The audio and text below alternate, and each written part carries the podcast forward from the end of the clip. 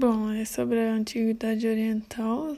As primeiras civilizações surgiram ao longo do rio Nilo, Tigre e Eufrates. E as civilizações surgiram na Mesopotâmia, no Egito, na Palestina, na Fenícia e na Pérsia. Elas surgiram na região do Crescente Fértil, que era uma área de condições bastante férteis para a agricultura.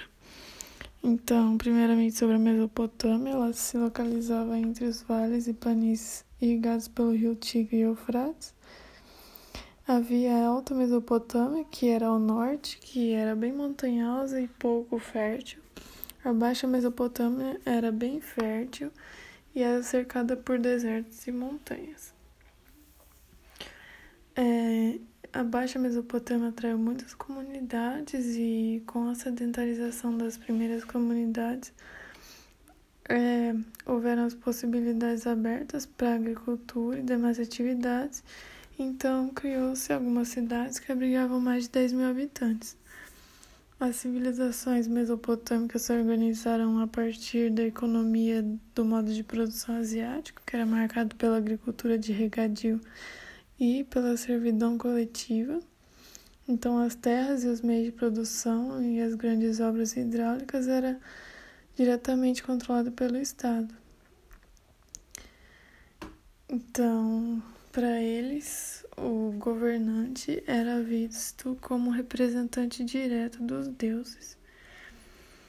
Então, os primeiros a deixar uma marca significativa na Mesopotâmia foram os Sumérios, que se fixaram na Baixa Mesopotâmia.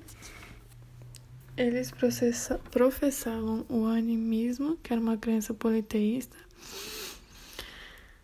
em qual as divindades representavam fenômenos da natureza. Então, a religião era vista como forma de obter recompensa terrena. E, inspirados pela religião, os sumérios desenvolveram a astronomia, a matemática, fizeram a roda, os signos, o calendário lunar de 12 meses. E na arquitetura, eles foram os inventores do sistema de arcos, construções em forma de torre, é, terraços e etc. Então, eles tinham também a criação da, da escrita cuneiforme, que era feita com estilete em tijolo de argila. E após um tempo, a falta de unidade política e as constantes lutas né, fizeram com que eles se enfraquecessem. Então, houve a ascensão dos acádios nessa região. Então, é, os acádios eles foram alvo de revoltas também por parte de outras populações. Então, eles, o Império Acádio também desapareceu e após três séculos de lutas internas, o povo amorita passou a exercer a hegemonia da região da Baixa Mesopotâmia. Então, esses amoritas, eles criaram o Código de Hammurabi, que é um dos mais antigos conjuntos de leis escritas em que se tem notícia. Aí, depois de um tempo, os assírios conseguiram estabelecer sua hegemonia na região.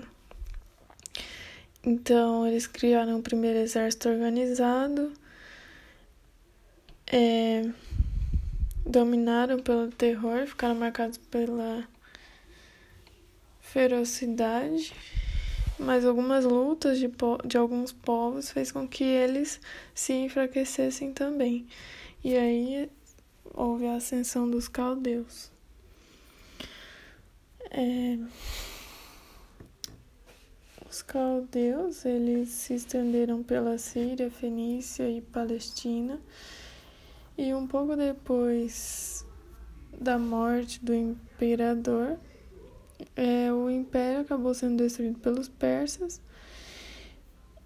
E sobre a civilização egípcia, é importante destacar que, em primeiro lugar, sua dependência era completa do rio Nilo, porque o rio havia cheias anuais, tornando uma fácil agricultura. Na verdade, ele só tinha uma faixa de 20 km de largura para agricultura. Então, os primeiros grupos do Egito eles se fixaram durante o Neolítico, se organizaram em comunidades autônomas. É... No Antigo Egito, então, a agricultura constituiu-se na atividade principal que definiu a economia, assumiu o caráter de agricultura de regadio ligada às águas e às obras hidráulicas. Então, o Egito, diferente da Mesopotâmia, as atividades de comércio e de artesanato teve pouco desenvolvimento. Então, a religião egípcia ela era politeísta e antroposomórfica, que era a fusão de traços humanos e animais, e o politeísmo é a crença em vários deuses. Agora sobre a Palestina e os hebreus. É, as tribos hebraicas elas foram formadas por pastores nômades que alcançaram a Palestina. Então, é, durante o reinado de Salomão, uma intensa atividade comercial desenvolveu na Palestina, que gerou uma camada rica de comerciantes e os pesados impostos cobrados e o trabalho compulsório da população mais pobre nas grandes obras públicas gerou descontentamento que dividiu os hebreus em dois reinos, o reino de Judá e o reino de Israel. Então, ambos foram destruídos nos séculos seguintes e os hebreus voltaram à Palestina. Então, a formação cultural dos hebreus ela era da religião monoteísta, e o principal elemento de unidade entre eles. E a religião hebraica foi determinante para a formação do cristianismo. Nos fenícios, é, eles ocuparam uma estreita faixa de terra no sul da Palestina.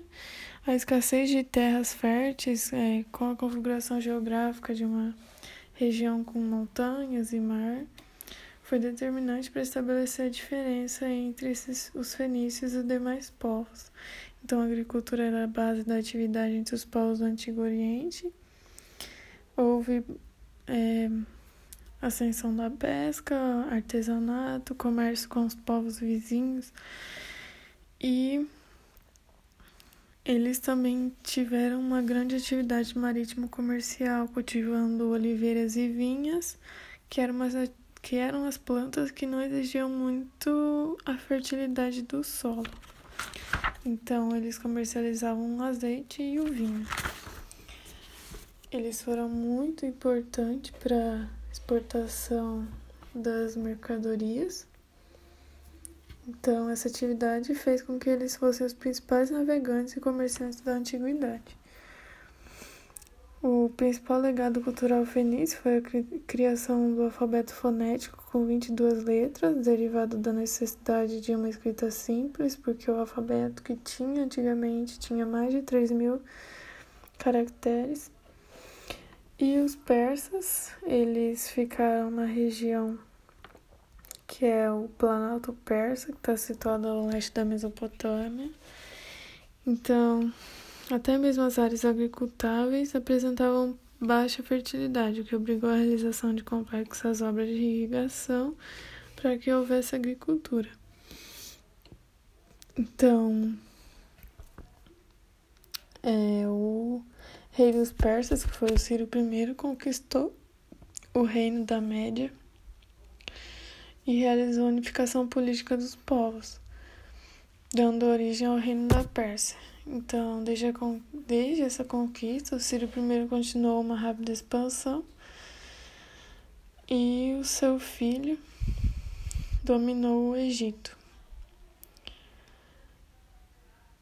É, o legado persa foi a criação de uma religião dualista e o zoroastrismo, na qual o bem opunha-se ao mal.